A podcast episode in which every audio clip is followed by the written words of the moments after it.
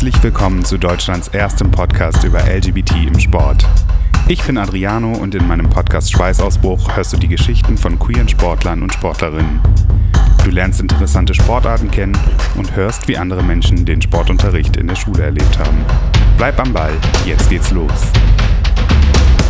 Hallo und herzlich willkommen zur vierten und letzten Folge zum Thema Fußball.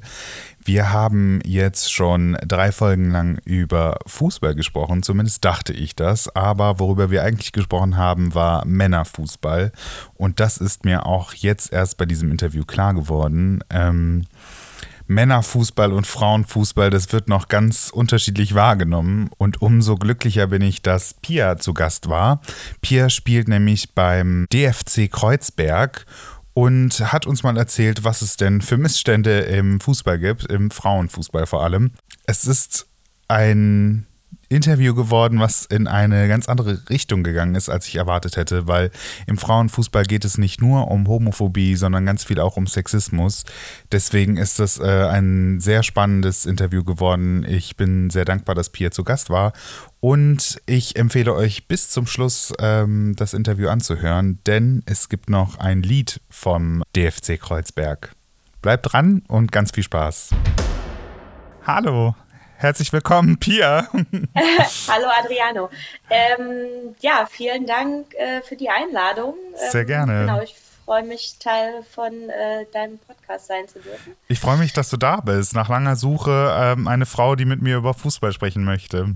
Ja, sehr gerne. Also ich spreche leidenschaftlich gerne über Fußball und damit meine ich sogar auch nicht nur Männerfußball, wie 99 Prozent der Personen, die über Fußball sprechen, sondern genau, ähm, ich oder beziehungsweise wir, ne, ich bin ja hier auch äh, Vertreterin sowohl von Discover Football, also einer NGO, eine Frauen-Sternchen-Fußball-NGO, die mhm. vor allem internationale Projekte mit und über Fußball macht für Empowerment von, von Frauen. Also Frauen-Sternchen sind damit natürlich immer gemeint, also alle ja, FLTI-Personen, die sich äh, unter diesem Label wiederfinden können. Mhm. Ne? Ähm, Für Menschen, die überhaupt nicht verstehen, was gerade passiert, willst du vielleicht kurz erzählen, was Discover Football ist erstmal und dann ja. vielleicht auch noch kurz, wofür das Sternchen steht und FLTI. Ich glaube, viele Menschen wissen das gar ja. nicht.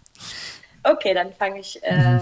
nochmal von, von vorne an. Mhm. ähm, genau, also Discover Football Mhm. ist eine NGO, die es äh, seit 2009 gibt. Äh, genau, wir sind hier in Berlin sesshaft. Ähm, und genau, es ist eine NGO, die über Fußball ähm, internationale Projekte macht mit Frauen Sternchen, ähm, um die sozusagen über den Fußball zu empowern oder sich selbst empowern mhm. zu lassen. Und jetzt nochmal Begriffserläuterung, also mhm. mit Frauensternchen, ähm, meinen wir halt alle Arten von Weiblichkeiten. Also wir gehen davon aus, dass es halt irgendwie nicht nur die Frauen und die Männer gibt, die dann auch noch, weiß nicht, anhand von irgendwelchen, was weiß ich, pseudobiologischen äh, Merkmalen zu erkennen sind, sondern äh, das Geschlecht halt auch irgendwie ein Kontinuum ist so, ne? Also dass es nicht nur die Frauen und die Männer gibt, sondern dass es halt auch ganz viel dazwischen gibt und das Geschlecht halt, sag ich mal, auch so ein bisschen fließend ist. Mhm. Und, ähm, und vor allem auch, sag ich mal, für Transpersonen, also die jetzt, ähm, also Transfrauen würde ich sagen vor allem, also ich meine, wir hatten auch schon Transmänner, mhm. die an unseren Projekten teilgenommen haben, ähm, also Personen, die sozusagen ähm, mit einem Geschlechtseintrag geboren werden, der für sie nicht passt ähm, und die halt im Laufe ihres Lebens das realisieren. Manche von denen machen eben auch dann geschlechtsangleichende weiß nicht, Operationen oder nehmen, äh, machen Hormonersatztherapien, um sich halt ihrem gewünschten Geschlecht anzugleichen ähm, mhm. oder ändern äh, ihre Passdokumente, machen eine Personenstands- und Vornamensänderung. Das machen aber manche Transpersonen auch nicht. Ne? Die ähm, bleiben sozusagen offiziell die Person, als sie, sie geboren wurden, möchten aber trotzdem ähm, mit einem anderen Pronomen angesprochen werden oder ihren Namen ändern. Es mhm. gibt auch, weiß ich nicht, non-binäre Personen, die sagen irgendwie, ich kann oder will mich auch da keiner, ähm, keinem Geschlecht zuordnen, also dem einen oder dem anderen. Genau, also all diese Personen sprechen wir an oder auch intergeschlechtliche Menschen, die sozusagen aufgrund irgendwie ihrer körperlichen Eigenschaften ähm, nicht dem einen oder dem anderen Geschlecht zugeordnet werden können, rein medizinisch. Mhm.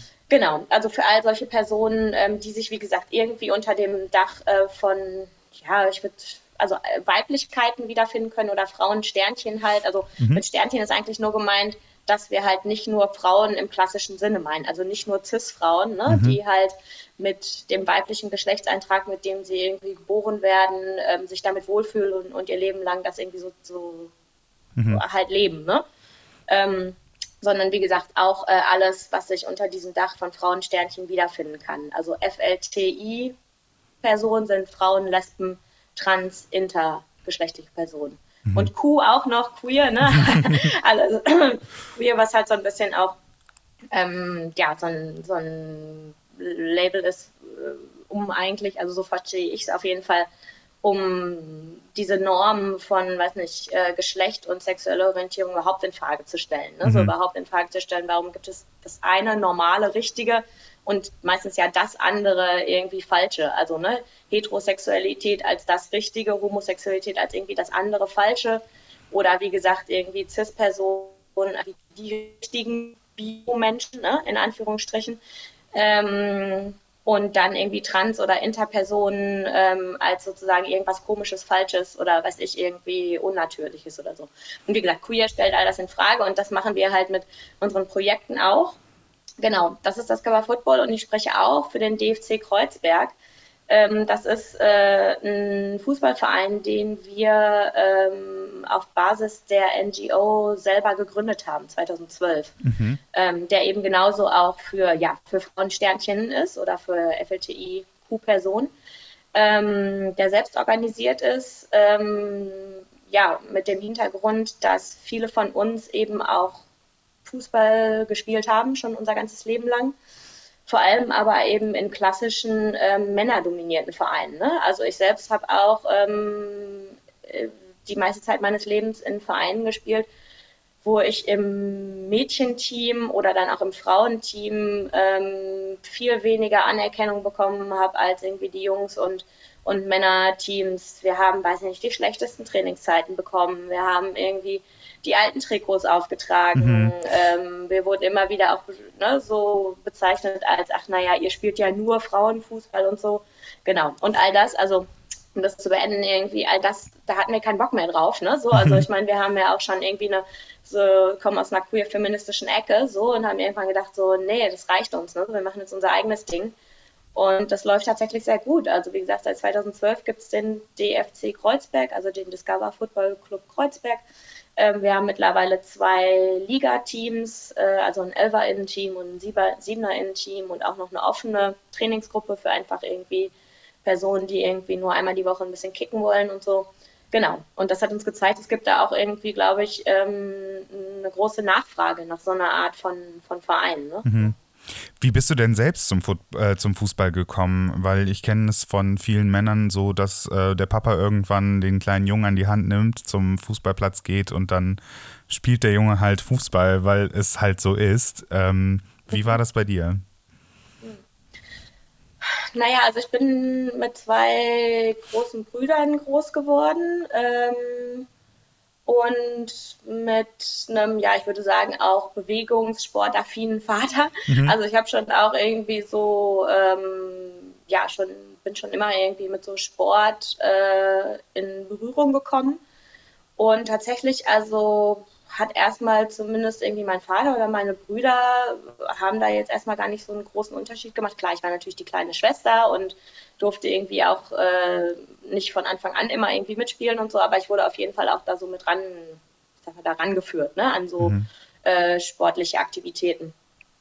Genau, und dann ähm, habe ich auch irgendwann Fußball für mich entdeckt. Also, weiß nicht, so auf dem Schulhof in der Grundschule habe ich dann halt mit den Jungs in der, in der Pause gespielt. Ähm, und dann gab es tatsächlich, was für die Zeit eigentlich schon ziemlich fortschrittlich war, also wir reden so über die ja, späten 80er, gab es äh, an meiner Grundschule eine Mädchenfußball-AG, der ich dann auch beigetreten bin und mit genau sehr viel äh, Leidenschaft da gespielt habe. Und dann über so ein Schulturnier gab es eine Sichtung von meinem ersten Fußballverein. Also mhm. meine erste Trainerin war da äh, anwesend und hat mich gefragt, ob ich nicht Lust habe in einem Verein zu spielen. So, ne? Und Genau, und ich meine, ich hatte zu dem Zeitpunkt schon andere Sportarten im Verein ausprobiert. Ich habe mal geturnt, ich habe mal, weiß nicht, ich bin mal geritten, dann bin ich mal geschwommen eine Zeit lang. Das habe ich auch immer irgendwie so gemacht, aber es war dann so, ja, irgendwie so richtig äh, geflasht hat mich das nicht so. Und dann, mhm. genau, bin ich halt dem Fußballverein beigetreten und ja, seitdem halt dem Fußball geblieben. Aber das war tatsächlich auch, ähm,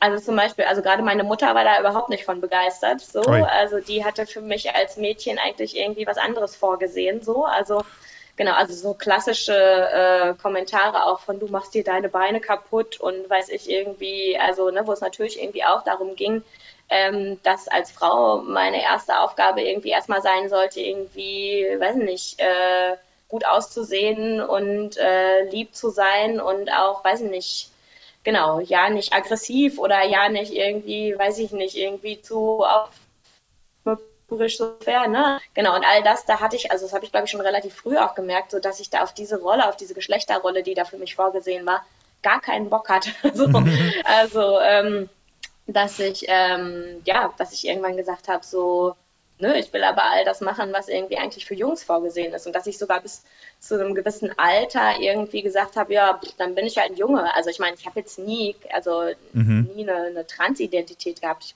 bin auch nach wie vor, definiere ich mich irgendwie als cis-weiblich. Aber ich glaube, zu dem Zeitpunkt habe ich als Kind einfach gedacht, ja, okay, wenn das, was irgendwie als Mädchen für mich vorgesehen ist, für so unattraktiv ist, ja, okay, dann bin ich halt ein Junge, ne? So.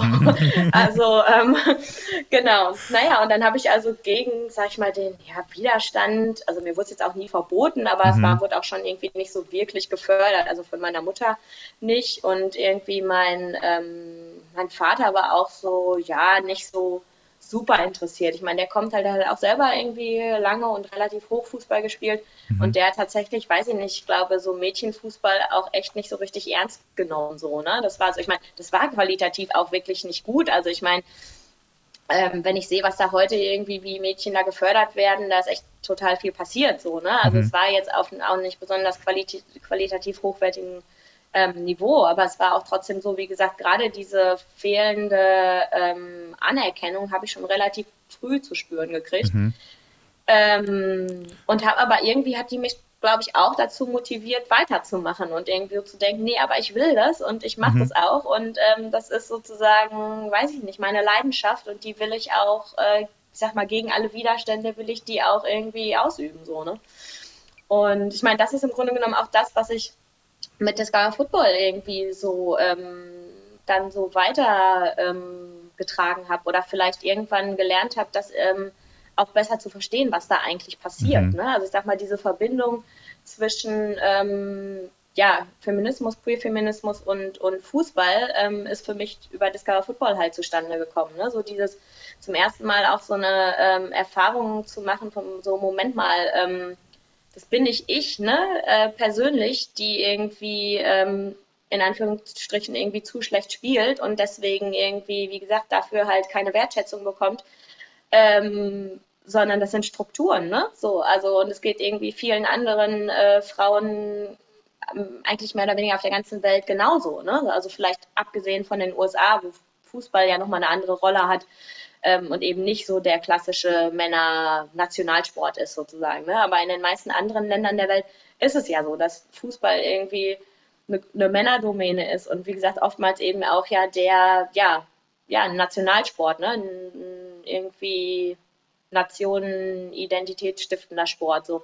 Und in all äh, diesen Ländern ist es so, dass Frauen davon erstmal ausgenommen werden. So, ne? Das ist halt irgendwie äh, ein Bereich ist, der äh, für Männer vorgesehen ist. So.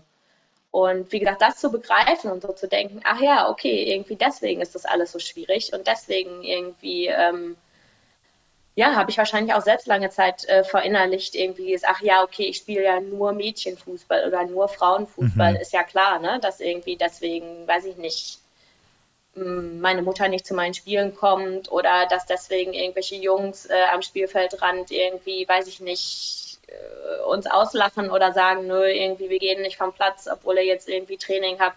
Ne, irgendwie, spielt ja keinen richtigen Fußball und so weiter und so. Also all das habe ich erst später verstanden, warum das so ist. Und wie gesagt, dass das mit mir persönlich nichts zu tun hat, mhm. sondern halt eben mit sexistischen und ja, homofeindlichen Strukturen, ne, die halt im Sport ähm, noch ja, sehr ähm, virulent sind und vor allem auch im Fußball. Also ich würde sagen, sogar Fußball ist mit einer der der letzten, ja, ich sag jetzt mal so platt Männerbastionen, ne? So, oder sagen wir mal, und mit Männern meine ich jetzt irgendwie, wie gesagt, so heteronormative Cis-Männer, die irgendwie, ne, wie gesagt, auf ihren Privilegien auch bestehen und halt irgendwie auch sehr gewaltvoll kommunizieren oder, oder sich irgendwie ähm, auch sonst verhalten. Und nicht nur in Bezug auf Frauen, sondern auch in Bezug, ähm, äh, also sehr, oftmals sich auch sehr rassistisch irgendwie verhalten und ähm, so weiter. Also wie gesagt, mhm. das, da gibt es verschiedene Diskriminierungen, die äh, über den Fußball noch irgendwie sehr gut ähm, so reproduziert werden. Ne? Also sehr gut, natürlich in Anführungsstrichen, aber irgendwie noch sehr mächtig sind so, ne? Genau. Du sprichst schon Diskriminierung an. Ich habe ja immer hm. für meine Gäste und Gästinnen äh, O-Töne von hm. Menschen, die erzählen, was sie denken, ähm, wenn sie an eine bestimmte Sportart denken. Ich habe jetzt in deinem Fall natürlich explizit nach Frauenfußball gefragt.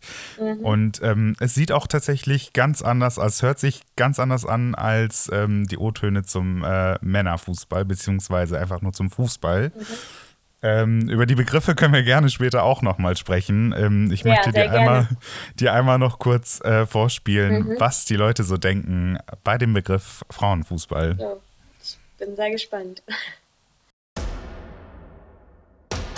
Wenn ich Frauenfußball höre, dann denke ich tatsächlich an Ungerechtigkeit. Da spielen nur Kampflesben mit. Brutaler als Männerfußball. Irgendwie sehe ich da einfach immer nur in dem Sport die Männer. Aus sportlicher Sicht einfach komplett unattraktiv. Hört man gar nichts von und eigentlich interessiert das auch keinen so wirklich, habe ich das Gefühl.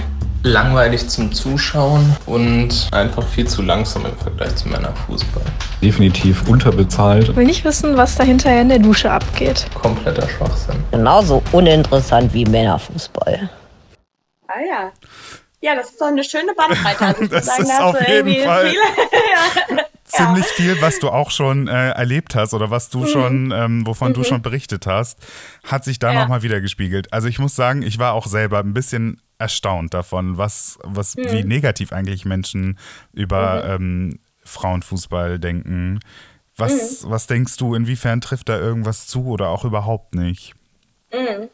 Oder also habe ich tausend Gedanken zu diesen ja. O-Tönen jetzt. Also ich versuche mal die so ein bisschen zu ordnen. Also mal angefangen schon, ne, du hast die Begriffe ja schon angesprochen, mhm. irgendwie Frauenfußball versus äh, Fußball, ne? Oder mhm. normaler Fußball, also Männerfußball. Mhm. Genau, der halt meistens äh, nicht äh, als solcher markiert werden muss, weil er ja eben äh, die Norm sozusagen ist. Ne? So, also Fußball mhm. ist ähm, für Männer vorgesehen und ähm, genau, und das, was halt irgendwie anders ist, sozusagen der Frauenfußball, muss auch als solcher markiert werden. Also es gibt ja auch irgendwie, äh, also selbst bei den äh, internationalen ähm, Fußballorganisationen, also die FIFA oder weiß nicht, auch der DFB und so, hat ja Fußball und Frauenfußball. Mhm. so, also ähm, Genau, wie gesagt, um irgendwie so ganz klar zu machen, okay, das eine ist das, ne, die Norm, das, was eigentlich vorgesehen ist, der Frauenfußball ist so, naja, mittlerweile irgendwie können wir den auch tolerieren.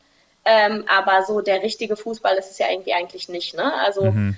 genau. Ähm, der, für diejenigen, die sich mit äh, oder für Geschichte so ein bisschen interessieren, ne? der DFB hatte ja auch 20 Jahre lang ähm, ein Frauenfußballverbot tatsächlich. Also zwischen 1950 Ach, und 1970 genau, war es äh, verboten für Frauen organisiert halt äh, Fußball zu spielen, also im Ligabetrieb.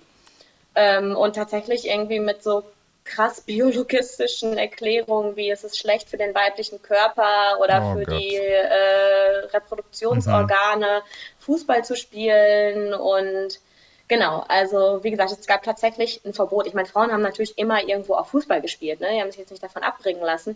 Ähm, aber wie gesagt, es gab halt natürlich dann damit einhergehend auch überhaupt gar keine Förderung, ne? Also mhm. alles das, was Männer zu dem Zeitpunkt ja schon was weiß ich, irgendwie 100 Jahre oder so äh, schon, schon genossen haben. Oder weiß ich nicht, seit wann es jetzt diesen DFB gibt, ist ja auch egal. Mhm. Aber also auf jeden Fall, wie gesagt, gab es irgendwie schon ja viel, also eine, eine lange Tradition von, von, äh, von Männerfußball oder von eben auch tatsächlich Strukturen und, ähm, und auch Ressourcen und so weiter, die halt dem Frauenfußball ähm, vorenthalten wurde.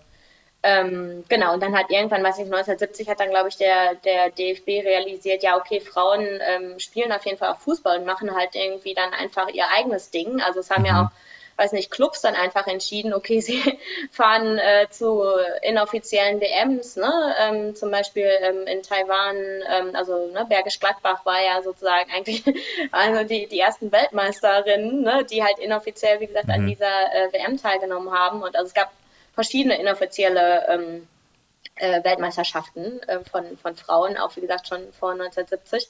Und ich glaube, irgendwann hat der DFB irgendwie realisiert, ja, okay, wenn wir da irgendwie noch, ich sag mal, unseren Daumen drauf haben wollen, dann müssen wir halt Frauen mhm. auch erlauben, äh, Fußball zu spielen, organisiert. Aber anfangs eben auch mit so krassen Sonderregelungen von, die Bälle müssten, mussten weicher sein und die Spielzeiten mhm. kürzer und es durften keine Stollenschuhe getragen werden. Also wie gesagt, auch wieder mit diesen biologistischen Erklärungen. Mhm. So. Und ich sag mal, diese Angleichung an den normalen Fußball, also an den mhm. Männerfußball, die ist ja erst so peu à peu gekommen. Ne? Und ich meine, das zieht sich halt nach wie vor auch so durch. Ne? Also es ist irgendwie in, ja, in vielen Ländern, inklusive Deutschland, ist halt Fußball einfach eine Männerbastion oder vielleicht die letzte Männerbastion, weiß ich irgendwie. Ich meine, es hat sich ja gesellschaftlich schon auch relativ viel getan irgendwie, also zumindest was die Gesetzgebung angeht. Ne? Also ähm, ich meine, natürlich äh, haben wir auch nach wie vor viele äh, sexistische Strukturen irgendwie in Deutschland, aber ich meine, es gibt zumindest mittlerweile sowas wie irgendwie Gleichstellung. Es gibt auch irgendwie in Bezug auf andere Diskriminierung, es gibt ein ähm, allgemeines Gleichbehandlungsgesetz und so weiter mhm. und so. Ne? Also die halt ja peu à peu irgendwie so, ähm, so durchsickern in verschiedene Bereiche der Gesellschaft. Ähm, ich habe das Gefühl, dass der Fußball da irgendwie sehr widerständig ist gegen viele, ja, gegen viele gesellschaftliche Entwicklungen ähm, auch sowas wie, weiß nicht, dritte Option, also wenn wir jetzt irgendwie über Geschlechtsidentität mhm. reden, ne? so, ähm, wir haben seit 2008 ähm, gibt es in Deutschland die sogenannte dritte Option, also ähm, dass Menschen auch einen positiven dritten Geschlechtseintrag wählen können, also nicht nur, nur männlich oder weiblich, sondern halt äh, eben auch, ja, wie gesagt, diese dritte Option oder als, weiß ich, Null oder O oder wie auch immer markiert, ähm, der naja, momentan eigentlich nur ähm, für intergeschlechtliche Personen vorgesehen sind, also für Personen mit einem ähm, ja, mit einer Diagnose von ähm, einer Varianten von Geschlechtsentwicklung heißt es, glaube ich, oder Variante von Geschlechtsentwicklung. Genau, die können halt ähm, offiziell in Deutschland diese dritte Option beantragen ähm, und genau entsprechend eben auch ähm, ja, sind dann eben nicht männlich oder weiblich äh, markiert. Und ich meine, im Fußball gibt es jetzt so ganz, also erste ähm, Bewegungen in die Richtung. Der Berliner Fußballverband hat jetzt seit Ende 2019 ähm, eine Satzungsänderung oder hat 2019 im Dezember eine Satzungsänderung vorgenommen, die es eben auch Personen mit einem diversen Geschlechtseintrag Eintrag irgendwie erlaubt, ähm, im Ligabetrieb zu spielen. Bis dato war das halt so, dass ähm, immer nur der, das eingetragene Geschlecht im, ähm, in den Dokumenten äh, halt dafür ja, die, die Basis war für einen SpielerInnenpass. Ähm, also auch für Transpersonen, aber die mussten auf jeden Fall schon eine Personenstands- und Vornamensänderung irgendwie vorgenommen haben. Ne? Mhm. Und ähm, mittlerweile, wie gesagt, ist der Berliner Fußballverband der einzige von 21, glaube ich, Landesverbänden vom DFB, ähm, der so eine, so eine Regelung hat, dass eben auch Personen mit einem diversen Geschlechtseintrag spielen dürfen, dass die sich halt irgendwie, ähm, also in der Kategorie spielen dürfen, ähm, also in der Geschlechtskategorie spielen dürfen, ähm, der sie sich zugehörig fühlen. Auch Personen ähm, in der ähm, Geschlechtsangleichung dürfen bis zu einem gewissen Punkt irgendwie in, also übergangsweise in der gewünschten Spielkategorie spielen und so weiter. Mhm. Das ist schon ein großer, großer Fortschritt. Ne? Aber wie gesagt, ähm, das ist eigentlich ein Beispiel dafür. Also wir reden dann halt von einer Zeitverzögerung von, naja, jetzt so anderthalb Jahren auf jeden Fall. Nee, länger, noch 2018, ja, zwei Jahren. Ne? Also ähm, in, wo im Fußball einfach nichts passiert. Und wie gesagt, wir reden jetzt vom Breitensport. Ne? Also mhm. ich äh, weiß nicht, äh, wann die erste Transperson ähm, im Profisport spielen wird. Das sehe ich gerade noch nicht. Ne? So, also wie gesagt, gerade im Fußball. Genau. Ähm, jetzt habe ich schon viel geredet. Ich überlege gerade, was wurde denn noch irgendwie in diesem schönen Rot was ich, gesagt? Was ich besonders ja. interessant war, war sowas wie, ähm, das sind immer nur Kampflespen und ich will nicht wissen, ah, ja. was in der Dusche ah, abgeht. Ja. Ah, ja, ähm, das ja. sind auch so Klischees, mit denen Hm. wir zu kämpfen haben. Also Ja. immer diese Duschsituation danach. Ich, das ist immer total fantasievoll, was die Leute so denken. Ja, ja, auf jeden Fall. Also ähm, genau, ähm, ich sag mal, die Logik, die sich irgendwie hinter dem Fußball ähm, verbirgt, ist ja eigentlich sozusagen ist Fußball, also wenn du Fußball spielen willst, musst du männlich sein. So. Wenn Mhm. du aber Fußball spielst als Frau, wird dir eigentlich automatisch auch deine Weiblichkeit aberkannt. So, Mhm. ne? Also, und damit einhergehend auch eben ähm, wird deine Geschlechts, ja, deine Geschlechtsidentität in Frage gestellt, aber auch deine sexuelle Orientierung eigentlich gleich. Also genau, der richtige Fußballer ist irgendwie cis, männlich und heterosexuell. So. Und wie gesagt, wenn du als Frau Fußball spielst, dann äh, bist du eigentlich nicht wirklich weiblich und musst deswegen eigentlich auch automatisch lesbisch sein. Also dieses, ne, dieses Mannsweiber, Kampflesben und so weiter, genau, sind da sehr verbreitete Klischees, Klischees, die auch, weiß ich nicht, ich schon x-mal gehört habe. So. Was nicht heißt, dass tatsächlich irgendwie auch, glaube ich, ja, relativ viele lesbische Frauen Fußball spielen. Das, das, da ist schon auch was dran.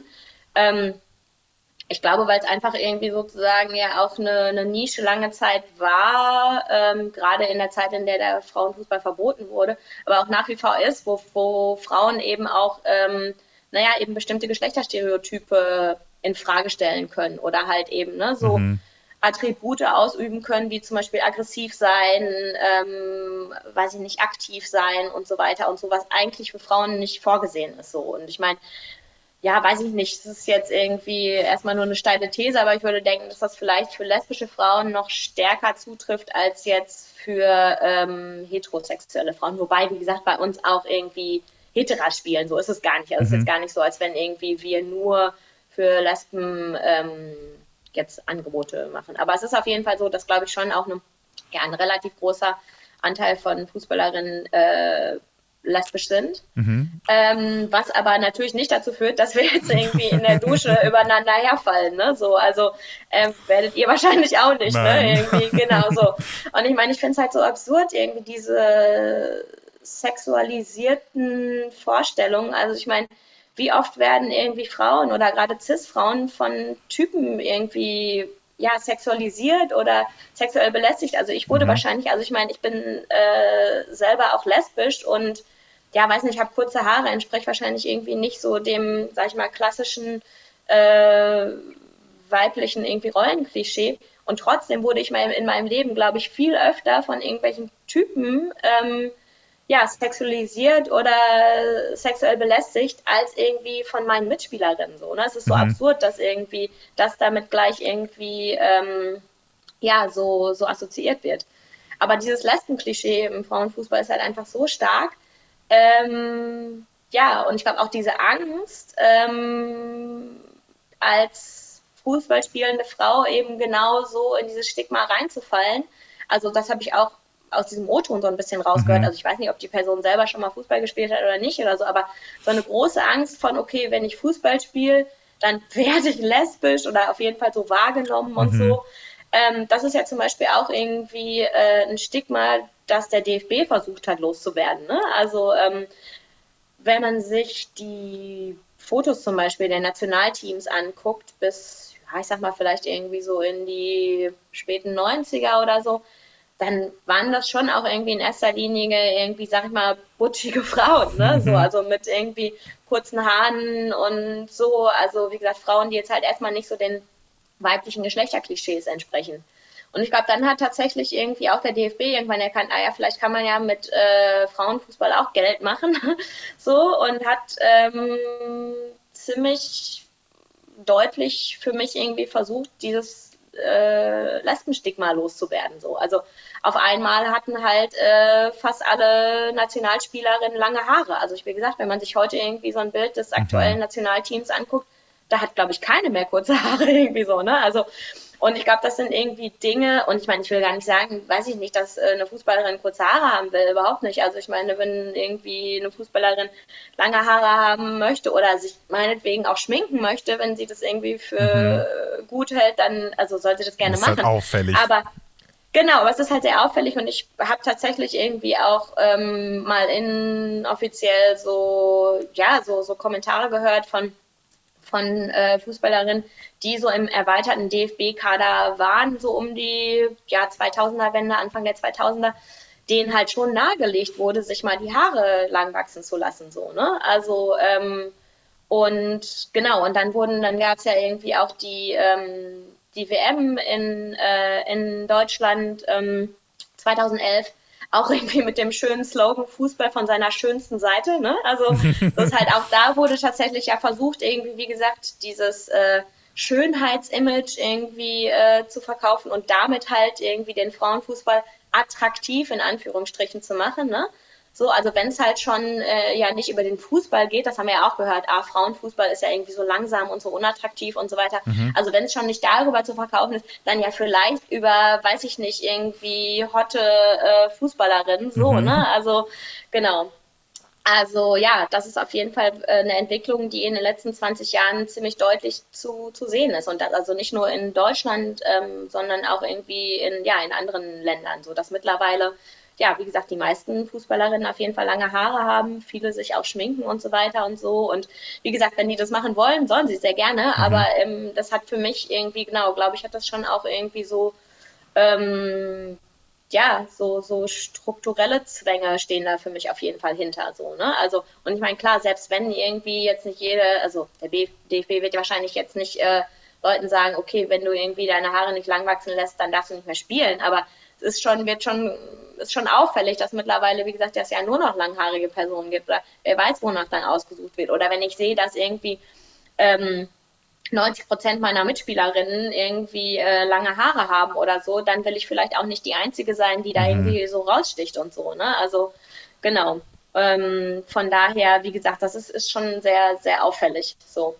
Und ähm, ja, das finde ich tatsächlich auch irgendwie so ein bisschen besorgniserregend, dass es ähm, mittlerweile für eben, wie gesagt, nicht mehr so angepasst aussehende Frauen, möchte ich jetzt mal sagen, irgendwie ähm, auf jeden Fall schwieriger, glaube ich, geworden ist. Ähm, auch, weiß nicht, Profispielerin zu werden oder so, ne? Also, oder auch, ich weiß nicht, in, in, in den Jugendteams bei den, bei den Mädchen oder so, da ist dieser Trend auch zu erkennen. So. Also ähm, dass mittlerweile viele da auch irgendwie sehr stark dem, dem klassischen Frauenklischee entsprechen und dass irgendwie, wie gesagt, vielleicht diese Nische, die es lange Zeit gab, für halt, sag ich, ich sag mal, nicht so geschlechtskonforme ähm, Frauen, ähm, dass es die vielleicht heute nicht mehr so gibt, wie das, sag ich mal, vielleicht noch in meiner Jugend der Fall war, ne?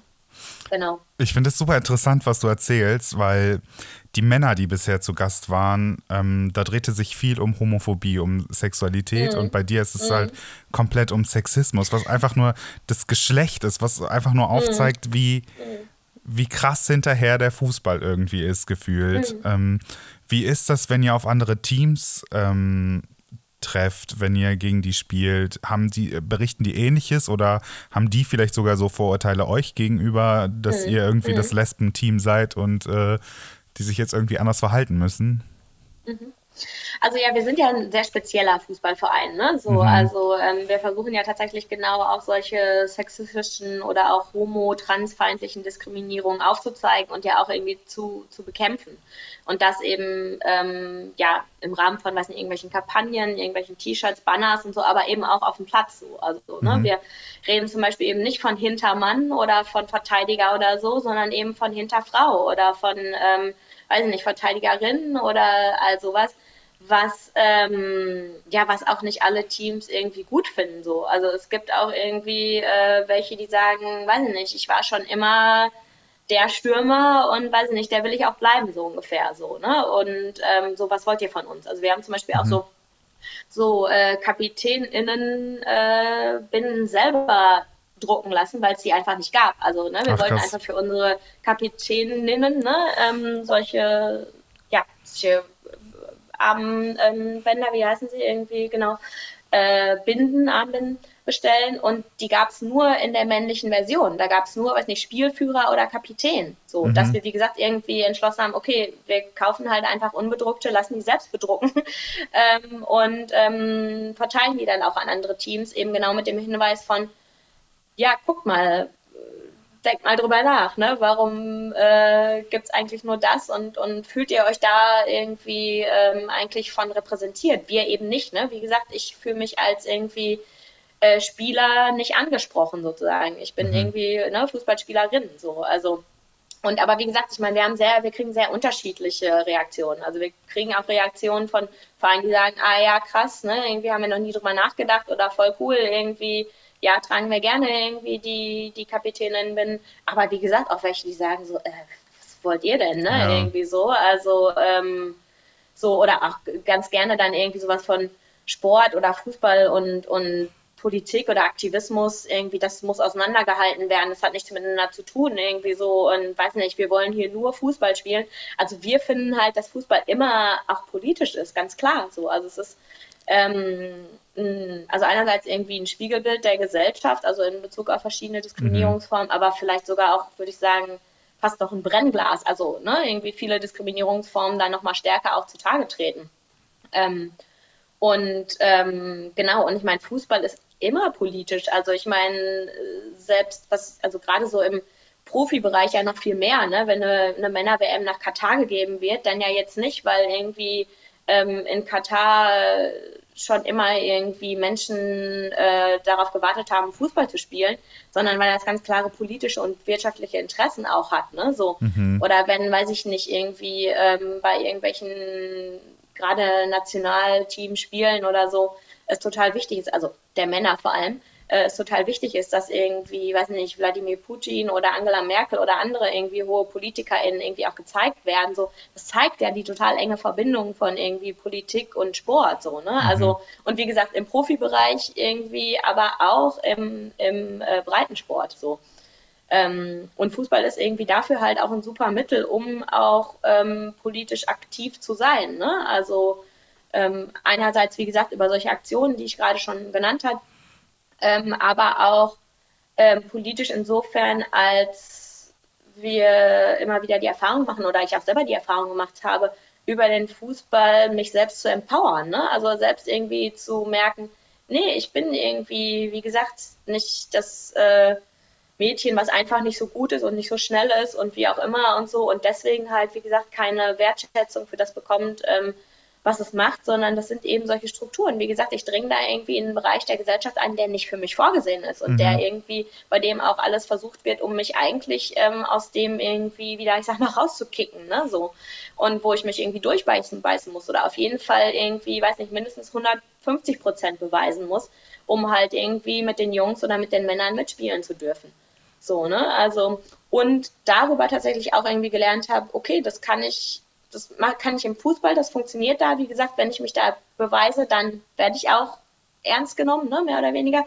Und ähm, das funktioniert auch in anderen Bereichen der Gesellschaft zum Teil. Also ich habe dadurch auch gelernt, okay, ich kann auch irgendwie in einer ähm, Männerrunde, weiß ich, an der Uni oder wo auch immer oder so, wo irgendwie auch zu 80, 90 Prozent Typen reden oder so, äh, kann ich auch den Mund mhm. aufmachen, so, ne? Also und selbst wenn mein Beitrag nicht genauso äh, gehuldigt wird oder so, dann weiß ich, okay, es hat irgendwie nur bedingt äh, mit mir zu tun, sondern wie gesagt, vor allem erstmal dieses so von wegen, weiß ich nicht, was traust du dich als Frau so? Also, ne, so wie gesagt, das zieht sich halt für unterschiedliche Bereiche, aber im Fußball finde ich es nach wie vor sehr klar ähm, zu erkennen. Oder auch mhm. sowas wie, das war ja auch der eine O-Ton von, ja, der Frauenfußball ist so unattraktiv und weiß ich nicht, nicht so schnell.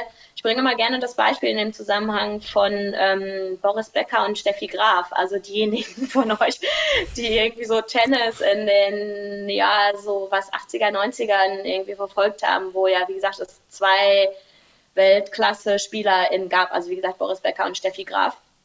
Da wäre niemand auf die Idee gekommen zu sagen, oh nee, das Spiel von Jeffy Graf gucke ich mir aber nicht an, weil die schlicht nicht so hart mhm. auf wie Boris Becker oder so.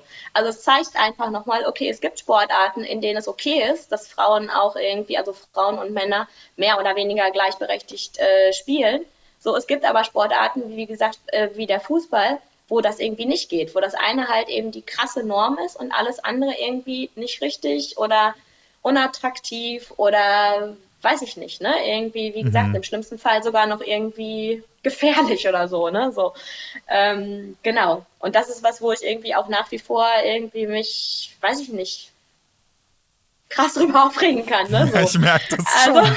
ja, ja, nee, Aber ja. nervt es dich auch manchmal, dass du auch, also ich habe das Gefühl, du musst politisch sein. Also das ist gar nicht irgendwie eine Wahl, genau. sondern sobald genau. du eine Frau bist, die Fußball spielt, musst du politisch sein, du musst irgendwie aktivistisch sein und ähm, gegen irgendwas kämpfen, gegen diese Missstände kämpfen, mhm. allein weil du da bist. Nervt dich das manchmal auch einfach? Also ich bin, weiß nicht, ich äh, bin auch sonst in meinem Leben gerne aktivistisch oder politisch mhm. aktiv und definiere mich auch als, weiß ich nicht, Queer-Feministin. Von daher, weiß ich, zieht sich das eh durch mein Leben. Ähm, aber ja, klar, irgendwie ähm, manchmal denke ich auch, okay, ich will jetzt irgendwie nur Fußball spielen oder so. Das passiert ja schon auch, aber dann, weiß nicht, kommt vielleicht doch irgendwie der, äh, weiß nicht, halbstarke irgendwie Junge noch vorbei und gibt irgendeinen doofen Kommentar ab oder so, auf den ich dann reagieren muss. Klar mhm. habe ich da auch keinen Bock drauf, ne? wenn ich eigentlich irgendwie in meiner Freizeit bin und mich, äh, weiß ich nicht, irgendwie äh, erholen möchte, so, ne? Und ich meine, du, du sagst das schon irgendwie, ähm, oder hast das schon ganz gut auf den Punkt gebracht. Ich glaube, als Fußballspielende Frau bist du immer irgendwie auch politisch, ob du willst oder nicht. Mhm. Also ob du dann daraus irgendwie einen Aktivismus machst, ist nochmal eine andere Frage. Aber ähm, in Deutschland und ich gerade ja noch irgendwie in anderen Ländern der Welt ja noch viel krasser, ne? So, also ähm, in, in Ländern, wo irgendwie ja vielleicht Geschlechterstereotype noch viel, ähm, noch viel krasser, noch viel mächtiger sind als in Deutschland. Mhm.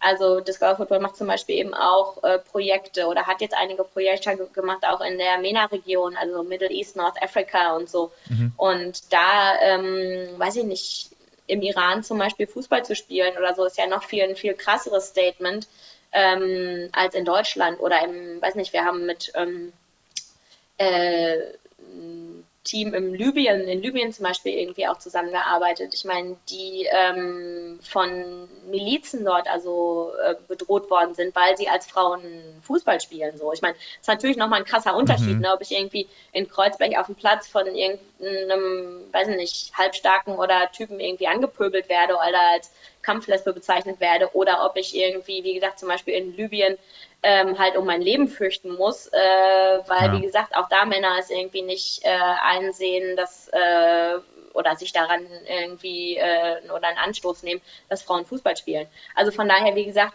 aber diesen Platz zu behaupten, also ob jetzt in Deutschland oder in Libyen oder sonst wo, ist auf jeden Fall, ähm, ja klar, eine, eine politische äh, Prose, ne? also ist Aktivismus. Mhm. Äh, ja, in, in sich selbst, genau. Aber klar, es gibt natürlich auch trotzdem Fußballerinnen, die sagen, nö, ich will mit diesem Politkrams irgendwie nichts zu tun haben oder so. Also muss vielleicht auch irgendwie nicht jede Fußballerin, also würde ich mir ja. wünschen, aber ähm, genau so. Ähm, wenn sie dann zumindest irgendwie nicht auf ne, das andere Ufer rüberschwenkt und sagt so von wegen, was macht ihr für einen Scheiß, lass mich irgendwie in Ruhe ja. oder weiß ich nicht irgendwie, ne, ihr komischen, weiß mhm. ich nicht, Politlesben oder weiß ich, was man da so hört, ne? Genau.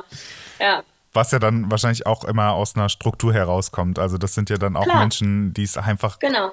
so beigebracht bekommen haben. Ne? Genau, oder die vielleicht eben auch, ich sag mal, in einem klassischen männerdominierten Verein spielen und Angst haben, dass sie dann da mhm. vielleicht mhm. irgendwie doofe Sprüche bekommen, so nach dem Motto, aha, jetzt seid ihr auch so drauf oder was. Oder mhm. irgendwie, was weiß ich, ne? Irgendwie, bevor die Angst haben, keine Ahnung, aber klar, also ich sag mal, der Norm zu entsprechen, ähm, bringt ja auch viele Vorteile, ne? So, oder sich irgendwie unterzuordnen unter jetzt irgendwie Männerstrukturen. Genau, bringt mhm. ja auch Vorteile so. Also so, ich brauche mich halt irgendwie nicht auseinanderzusetzen. Ich werde vielleicht dann irgendwie da in meiner sagen wir, kleinen Ecke irgendwie auch ganz okay versorgt. Irgendwie mittlerweile, weiß nicht, gibt es vielleicht auch eigene Trikots für, für die Frauenteams. Mittlerweile müssen vielleicht mhm. auch nicht mehr alle Frauenteams irgendwie die Männertrikots auftragen, wie das früher der Fall war. Also wie gesagt, wie ich auf jeden Fall auch irgendwie ähm, im Fußball sozialisiert worden bin.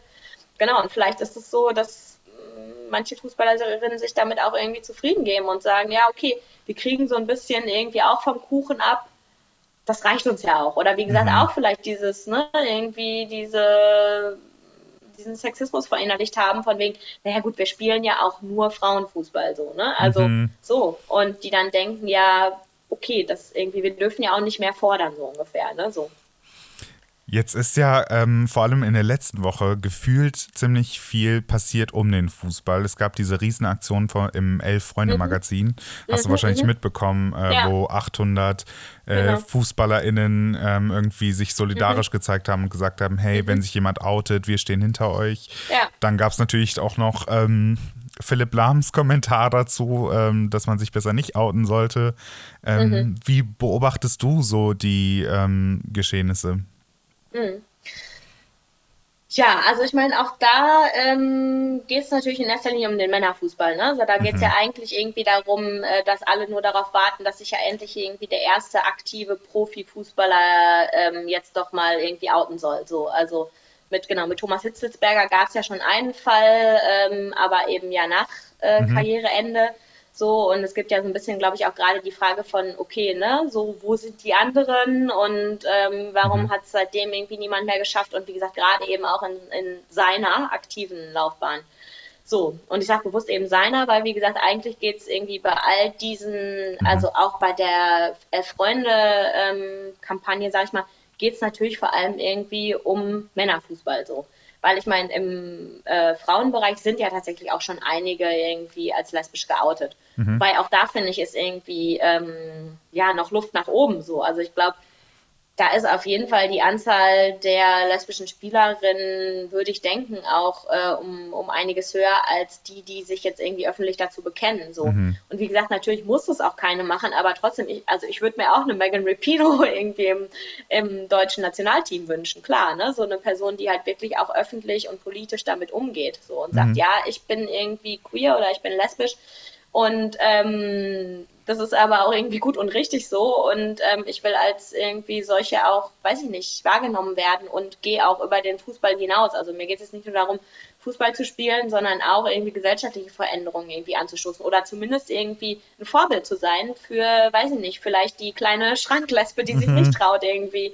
äh, genau rauszukommen. Ne? Ähm, Genau, also ich meine, die Tatsache alleine, dass wir in einer Gesellschaft leben, wo sich ja irgendwie bestimmte Menschen outen müssen, ähm, ja, ist ja eigentlich schon schlimm genug so, ne? Also ich meine, es muss sich ja niemand irgendwie als heterosexuell outen, weil davon wird ja erstmal ausgegangen, dass das alle irgendwie automatisch sind, so. Aber naja, solange wir in der Gesellschaft leben, ist es offenbar noch notwendig. Ähm, und ja, genau. Und deswegen, wie gesagt, diese, diese Kampagne verstehe ich vor allem als irgendwie, wie gesagt, so, wann kommt jetzt wirklich der erste schwule Fußballer ne, aus dem mhm. Schrank so. Ähm, und ja, klar, es ist irgendwie erstmal begrüßenswert. Ja, andererseits denke ich irgendwie auch so, ja, okay, ähm, welche anderen Strukturen muss es denn dafür geben? So, mhm. also ich meine, klar, natürlich irgendwie hilft es zu wissen von, ich sage jetzt mal, einem Mitspieler irgendwie, dass der im Zweifelsfall auf meiner Seite stehen würde. Vielleicht ist er selbst schwul und traut sich das aber irgendwie nicht zu sagen. Am die Ende Vermutung, sind alle schwul. Ich, genau, die Vermutung, ja, wer weiß, was da in der Kabine wer weiß, passiert. Wer weiß. genau. Oder unter der Dusche. Ähm, ja, genau. Ich meine, es wurde ja auch, weiß nicht mehr als einmal gemutmaßt, dass vielleicht Philipp Lahm selber mhm. auch schwul ist. Keine Ahnung. Das ist ja auch egal. Aber ähm, ja, also ich meine, ich finde es halt eben so krass, dass nach wie vor es so eine große Angst gibt. So, ne? Also, ähm, und ob diese Angst, weiß ich nicht, wirklich berechtigt ist, frage ich mich halt so. Also ich meine, klar, es geht natürlich für diese männlichen Profifußballer auch um viel.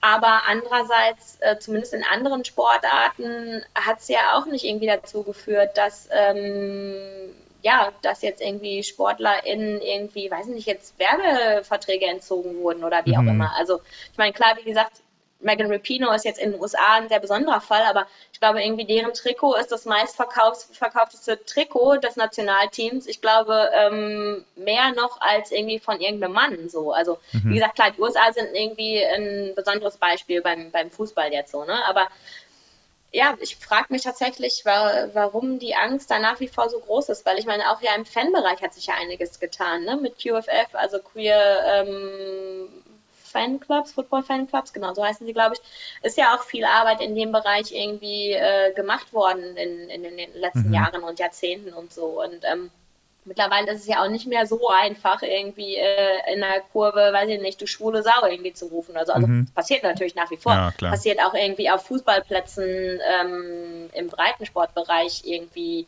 jedes Wochenende. Also wenn nicht gerade Corona ist. Mhm. Also, mhm. ähm, aber trotzdem, ich meine, da ist ja auch schon irgendwie ein bisschen was passiert. So. Und deswegen, also, wie gesagt, diesen dieses Riesenbahai darum irgendwie, ähm, warum das nach wie vor irgendwie nicht möglich ist oder dass irgendwie auch Fußballern davon irgendwie abgeraten wird, ja nicht nur von, weiß nicht, Philipp Lahm, sondern ja zum Teil auch von ihren BeraterInnen oder Beratern, sage ich jetzt mal, ne, ähm, mhm. finde ich wirklich krass so. Also, ähm, ich meine, das macht das Ding ja eigentlich noch viel größer, als es vielleicht sein müsste. Ja. So, ne? Also eigentlich irgendwie wird dadurch ja nochmal wieder gesagt, so von wegen, ja, nee, das ist eigentlich nicht richtig behaltet das mal lieber irgendwie für euch so, ne? Also irgendwie, das hat mhm. ja was Anrüchiges, ne? Ja. Muss ja nichts, ver nichts verbergen, was eigentlich irgendwie äh, nicht schlimm ist, so, ne?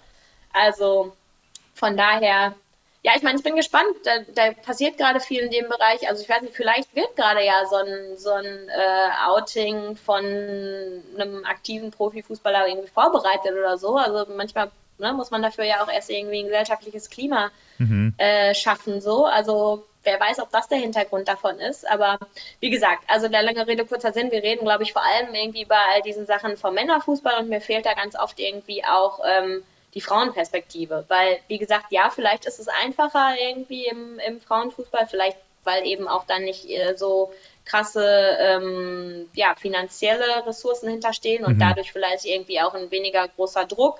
Klar, es gibt nicht irgendwie die, weiß nicht, äh, 90.000, die zu irgendeinem Spiel kommen oder wie auch immer. Ähm, aber ja, auch da, wie gesagt, äh, fände ich es schön, wenn einfach irgendwie den Spielerinnen nahegelegt würde, du kannst so sein, wie du bist. Und wenn du, weiß nicht, nach dem Spiel deine Freundin küssen möchtest, dann ist es irgendwie mhm. genauso okay, als wenn es irgendwie jetzt, weiß ich nicht, dein Freund wäre und ne, so. Also ähm, und das tatsächlich irgendwie, wie gesagt, auch von Verbands- und von, von Vereinsseite so unterstützt wird, ne? Oder zumindest irgendwie nicht ähm, sanktioniert wird. So. Mhm. Genau. Und wie gesagt, du kannst auch kurze Haare tragen als Fußballerin, wenn du möchtest. Ähm, genau, damit irgendwie einhergehen, ne? So, ja. ja. Mhm. Wie ist es im Moment bei euch? Wie geht ihr mit Corona und Training um? Habt ihr irgendein Ersatzprogramm? Mhm. Ja, also in meinem Team, also ich spiele in unserem Elverinnen-Team, ähm, wir machen tatsächlich gerade zu unseren normalen Trainingszeiten äh, zweimal die Woche so Zoom-Workouts, mhm. also so Kraft- und Fitnessübungen, die auch von unserer Trainerin irgendwie angeleitet werden. Ähm, was ich total wichtig finde, also das machen wir jetzt ja fast seit einem Jahr, ja, wobei es stimmt nicht, zwischendurch konnten wir ja nochmal wieder spielen und so, aber mhm. jetzt dann wieder seit dem letzten Lockdown, also seit November. Ähm, und ich finde es total wichtig, also ähm, einfach so eine Regelmäßigkeit aufrechtzuerhalten, auch ne, die Gesichter zu sehen, die Stimmen zu hören. Mhm. Und klar, es ist nochmal was anderes, ob ich die Person jetzt irgendwie real treffe, aber so habe ich zumindest trotzdem eben noch so ein Gefühl von Verbindung, von Gemeinschaft, auch von wir machen was zusammen. Also ich meine, eine unserer Trainingszeiten ist montags abends so, ne? Also mhm. da bin ich manchmal auch irgendwie schon ziemlich durch. Aber wenn ich weiß, okay, da sind jetzt irgendwie noch zehn meiner Mitspielerinnen, denen es vielleicht genauso geht, die sich aber trotzdem alle irgendwie motivieren, jetzt nochmal eine Stunde lang irgendwie zu schwitzen, fällt mir das auch leichter so, ne? Oder nochmal irgendwie ein bisschen, keine Ahnung, rumzuscherzen oder so. Mhm. Und ähm, genau, also ich meine, klar, es hat mit Fußball nur sehr bedingt zu tun. Also ja, wir machen ja. schon auch irgendwie Übungen, wo der Ball irgendwie eingebaut wird oder so. Aber klar, natürlich vermisse ich es auch irgendwie mal, weiß ich nicht, wieder aufs Tor schießen mhm. zu können oder so.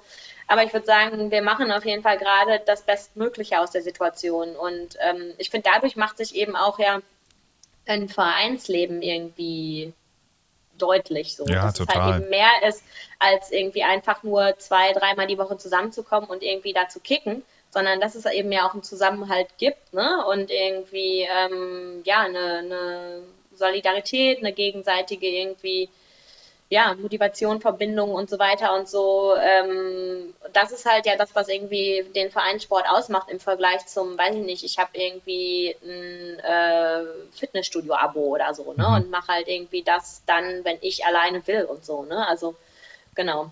Und ich bin gerade tatsächlich froh, dass ich Teil von so einer ähm, Vereinsstruktur bin. So, also mir bringt das gerade total viel irgendwie auch für meine regelmäßige Fitness und, und so. Und, mhm. Aber auch, würde ich sagen, für meine psychische Gesundheit so. Also, ne, so wie gesagt, einfach ähm, da so eine Verbindung zu haben, so eine, so eine Gemeinschaft zu haben, die ja jetzt irgendwie so in Corona-Zeiten gerade irgendwie dann im Lockdown gar nicht immer so einfach aufrecht zu erhalten ist. Mhm. Genau, finde ich total wichtig. Genau.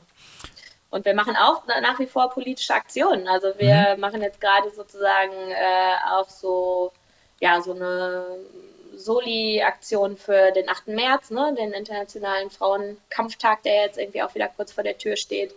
Ähm, wir, weiß nicht, haben auch Aktionen gemacht für, also als Solidarität für das What the Fuck Bündnis. Ne? Ich weiß nicht, ob du das kennst. Das ist irgendwie mhm. ein Bündnis, was sich ähm, für äh, Abtreibungsrechte einsetzt und vor allem irgendwie ja auch ne, den prominenten Fall von Christina Hähnel und der Paragraph äh, 219a. Also Deutschland hat ja auch nach wie vor irgendwie, ähm, also in Deutschland ist es nicht legal abzutreiben. Mhm. So. Also es ist steht in, unter gewissen Voraussetzungen ist es nicht strafbar, aber ähm, Abtreibung ist auch ja nach wie vor im Strafgesetzbuch. Also wie, wie gesagt, Paragraph 218, 219, ne, so. Und ähm, genau, und wie gesagt, bei uns im Verein ist es auf jeden Fall auch wichtig, diese, diese Verbindung zwischen ähm, ja, queer-feministischer Bewegung und Fußball immer wieder auch klar zu machen. So, also wir verorten uns da drin. Und genau, selbst das kann man irgendwie in Lockdown-Zeiten machen mit irgendwelchen Videos, die dann zusammengeschnitten werden mhm. und so weiter und so. Genau. Also wie gesagt, wir versuchen das Beste draus zu machen und ähm, ja, es äh, ist schön, dass es diese Struktur irgendwie gerade gibt. Aber natürlich fiebern wir trotzdem dem äh, Zeitpunkt entgegen, wo wir wieder auf den Platz dürfen und noch mehr natürlich dem Zeitpunkt, wo man auch wieder irgendwie Fußball spielen kann, ne? Mit mhm. irgendwie mit äh, Körperkontakt und genau Zweikämpfen und so weiter. Es wird wahrscheinlich leider noch ein bisschen dauern, aber. Wahrscheinlich, ja. Ja. Die hm. Sonne ist schon ähm, da in Berlin. Ähm, jetzt kann noch der Fußball folgen. Das wäre sehr schön, ja. Wenn jetzt jemand bei euch mitmachen möchte und sich total wiederfindet in dem, was du hier sagst ähm, und ja, sich denkt, ja, da habe ich voll Bock drauf, wie macht man das am besten? Also ja, es kommt darauf an, worauf die Leute Bock haben. Also wenn sie Bock haben, vor allem auf irgendwie NGO-Arbeit und wie gesagt, so, mhm. so internationale Projekte mit und über Fußball zu organisieren, dann sind sie vor allem bei der NGO, also bei Discover Football, äh, richtig. Uns findet man im Netz auch einfach, wie gesagt, unter äh, discoverfootball.de. Ähm, Wenn es Personen sind, die eher Fußball spielen wollen, dann können sie sich gerne ähm, an den DFC Kreuzberg, und also findet man genauso auch im, im Internet, wenden oder beziehungsweise auch auf, weiß nicht, Instagram, Facebook und so ähm, und uns anschreiben und genau, dann, also wie gesagt, im Moment haben wir ja leider keine regelmäßigen Trainings, aber mhm. eigentlich bieten wir für ja sehr verschiedene ähm, Frauensternchen ähm, haben wir Angebote. Also von Frauen, die schon ihr Leben lang Fußball spielen, aber irgendwie anders Fußball spielen wollen, so. Ähm, Im ja, Ligabetrieb, wie gesagt, jetzt eher im unteren Ligabereich. Ähm, wir sind auch, ja, ich sag mal, im Durchschnitt eher älter. ähm, wir sind aber irgendwie auch relativ gut durchmischt. Also gerade unser, äh, mhm. wir haben so eine offene Trainingsgruppe, die auch wirklich nur einmal die Woche eben trainiert oder ein bisschen kickt mhm. und so weiter. Ähm, die ist auch ja, ziemlich divers, würde ich sagen, so und auch divers vor allem insofern, als es äh, dort Frauen gibt, die vielleicht irgendwie erst seit ein paar Jahren Fußball spielen oder so, weil der, also das klassische Angebot für äh, erwachsene Frauen ist eigentlich nur, es gibt Vereine, die davon ausgehen, dass du schon Fußball spielen kannst. Ne? So, mhm. also ähm, Anfängerinnen kannst du eigentlich eher nur im Jugendbereich sein, so, ne? Also Genau. Und klar, dann gibt es vielleicht irgendwelche, was weiß ich, Unisport oder was weiß ich, VHS oder sowas, keine Ahnung. Aber ähm, Vereinssport, wie gesagt, ist eigentlich erstmal nur für Frauen, die halt schon ähm, ja, gewisse Voraussetzungen mitbringen. Und wir wollen es aber anders machen. Wie gesagt, also mit unserer offenen Trainingsgruppe wollen wir halt ein Angebot schaffen für alle Frauen, die irgendwie Fußball spielen wollen. So, ne? mhm. ne? Wie gesagt, bei den Ligateams ist es schon ein bisschen anders, weil die sind natürlich irgendwie auch, sag ich mal, mehr oder weniger irgendwie im Leistungsbetrieb.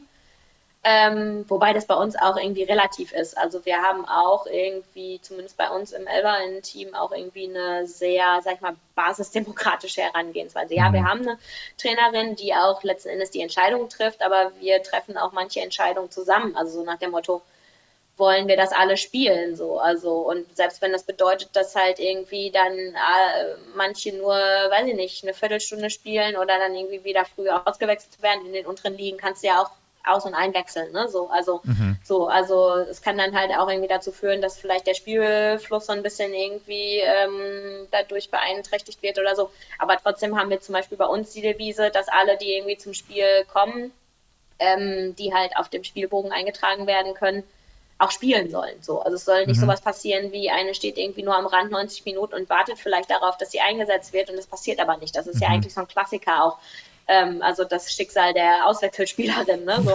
ähm, genau, und wie gesagt, das sind Dinge, die wir zum Beispiel irgendwie nicht wollen. Aber wie gesagt, ich meine, bei uns steht tatsächlich, also natürlich, wenn ich oder wenn wir auf dem Platz stehen, wollen wir auch gewinnen, so, ne? Aber ähm, genau, es gibt schon auch irgendwie andere Dinge, die uns genauso wichtig sind, so, ne? Ähm, genau. Genau, also von daher, wie gesagt, für äh, FLTI-Personen, Frauen, Sternchen, die Fußball spielen wollen, die können gerne den äh, DFC Kreuzberg kontaktieren und dann schauen wir, ob wir irgendwie, weiß nicht, zumindest erstmal äh, in ein Zoom-Training euch einbinden können oder wie gesagt dann hoffentlich auch irgendwann bald wieder auf dem Platz ähm, zum Probetraining einladen können und genau so. Super cool. Ähm, wir sind schon bei fast einer Stunde. Ich mhm. höre dir unheimlich gerne zu. Ich finde es super wichtig, was du alles sagst und es ist mhm. so krass auch zu sehen, was es für Missstände gibt. Ähm, gibt mhm. es noch irgendwas, was du auf jeden Fall loswerden möchtest noch? was will ich euch? Ich könnte auch noch zwei Stunden weiterreden. Ähm, Vielleicht machen wir Teil 2 irgendwann. Ja, genau. Na, tatsächlich glaube ich, also das, was ich gerade auch schon erwähnt habe, also Fußball ist halt einfach so politisch und ähm, also ich meine, es ist die wichtigste Sportart weltweit, ne? Mhm. Also die irgendwie das meiste Interesse ähm, sowohl bei Aktiven als auch bei, weiß nicht, ZuschauerInnen oder wie auch immer auf sich zieht, so und das sollte auch genutzt werden oder also beziehungsweise sollte vor allem, vor allem erstmal ernst genommen werden ähm, und nicht nur als ja, es ist ja nur der Fußball, sondern es ist der Fußball so mhm. und darüber irgendwie ähm, kann man auch viel erreichen so, ne? Oder dar darüber kann man auch tatsächlich irgendwie ähm, ja politische Veränderungen anstoßen oder zumindest irgendwie erstmal gute Beispiele setzen so. Ähm, Genau, und tatsächlich, ja, das funktioniert natürlich besser bei irgendwelchen Profis, aber eigentlich sind wir da auch alle, die wir im Fußball ähm, aktiv sind oder involviert sind, gefragt so, ne? Mhm. Also, wie gesagt, ob es jetzt darum geht, äh, was auf dem Platz gesagt wird oder nicht gesagt wird, so, ne? Oder weiß ich nicht, wenn irgendwie meine Mitspielerin doof angemacht wird. Ähm, gerade wenn wir zum Beispiel auch an Transpersonen denken oder so, also wenn da so Kommentare fallen, hörst du eigentlich einen Kerl, der auf dem Platz steht oder so, dann ist es auch, sag ich mal, meine Pflicht als irgendwie Mitspielerin, als in dem Fall jetzt Cis-Person, zu sagen, ey, das geht gar nicht, ne? So, mhm. oder halt irgendwie das mit der Schiedsrichterin zu besprechen oder so. Ähm, oder wie gesagt, jetzt Profifußball oder so, also was auch irgendwie in den, auf den Rängen gesagt wird oder so, ähm, das kann nicht in Teilen so stehen gelassen werden. Und wie gesagt, mhm. da haben ja QFF und andere irgendwie auch schon viel gute Arbeit gemacht, aber eigentlich liegt es da also an jeder Person, irgendwie den Mund aufzumachen und äh, zu sagen, nee, so nicht, hier nicht, ne? Also ähm, oder wie gesagt, im besten Fall einfach auch irgendwie gute Beispiele zu setzen. Ich meine, da gibt es ja auch, weiß ich nicht, irgendwie schöne, weiß ich, Fangesänge von, weiß nicht, wir sind alle homosexuell oder was weiß ich, irgendwie so. also, genau.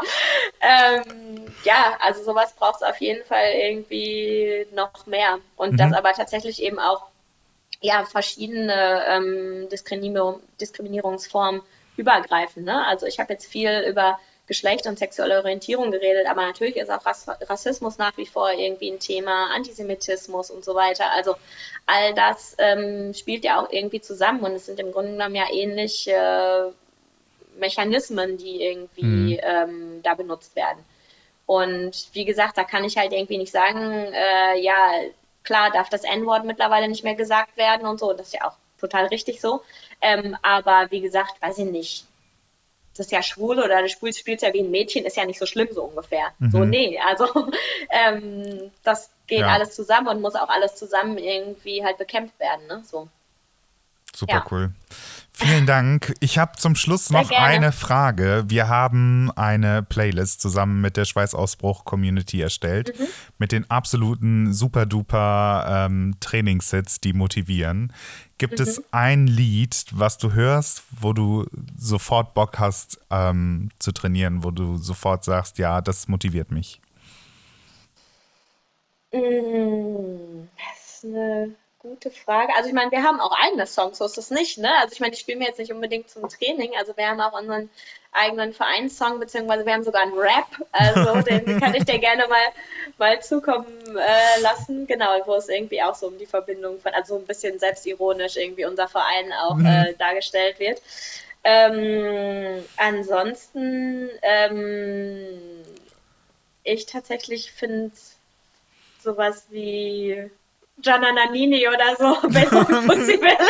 Mega gut. gut. Ja, genau. Das ist nicht so der allerfeministische Song, wobei ich meine, Gianna Nannini ist ja auch eine Schranklesbe, das wissen wir ja auch. Nannini singt dann von, zwar von irgendeinem dunkeläugigen äh, Typen, aber gut, wir wissen eigentlich, was sie meint.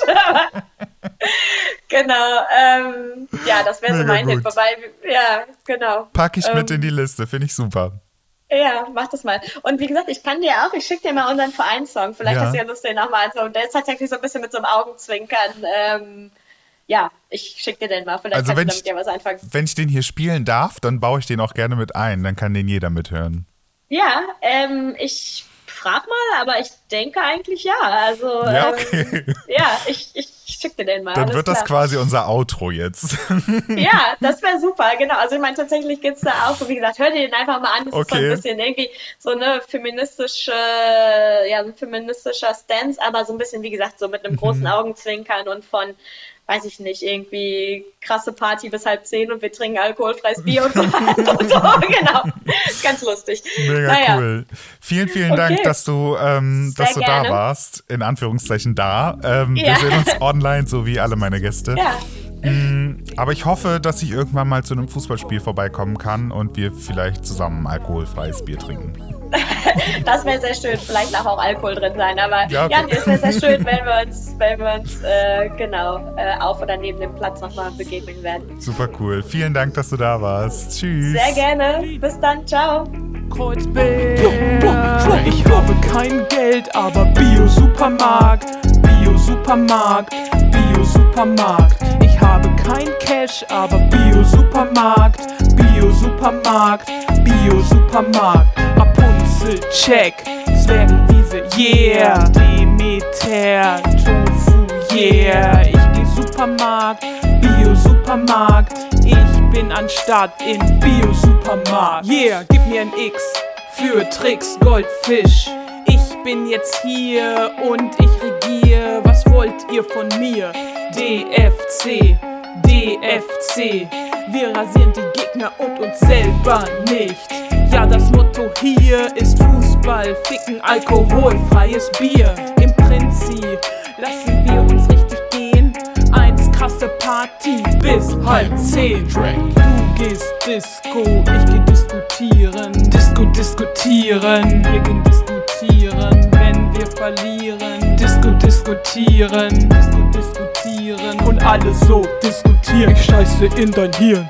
Nein, das mach ich nicht, denn ich bin eine, die lieber spricht. Ich löse Konflikte lieber mit Worten, denn Prügeln hab ich nicht auf der Uni gelernt. Lass mal lieber Teamtreffen machen oder Frühstück mit Trockenbrot und Grünkernaufstrich. Ja, das find ich an und für sich ziemlich gut, aber Samstag, da kann ich nicht. Kein Problem, ich äh, mach Protokoll und dann schick ich's über den Verteiler.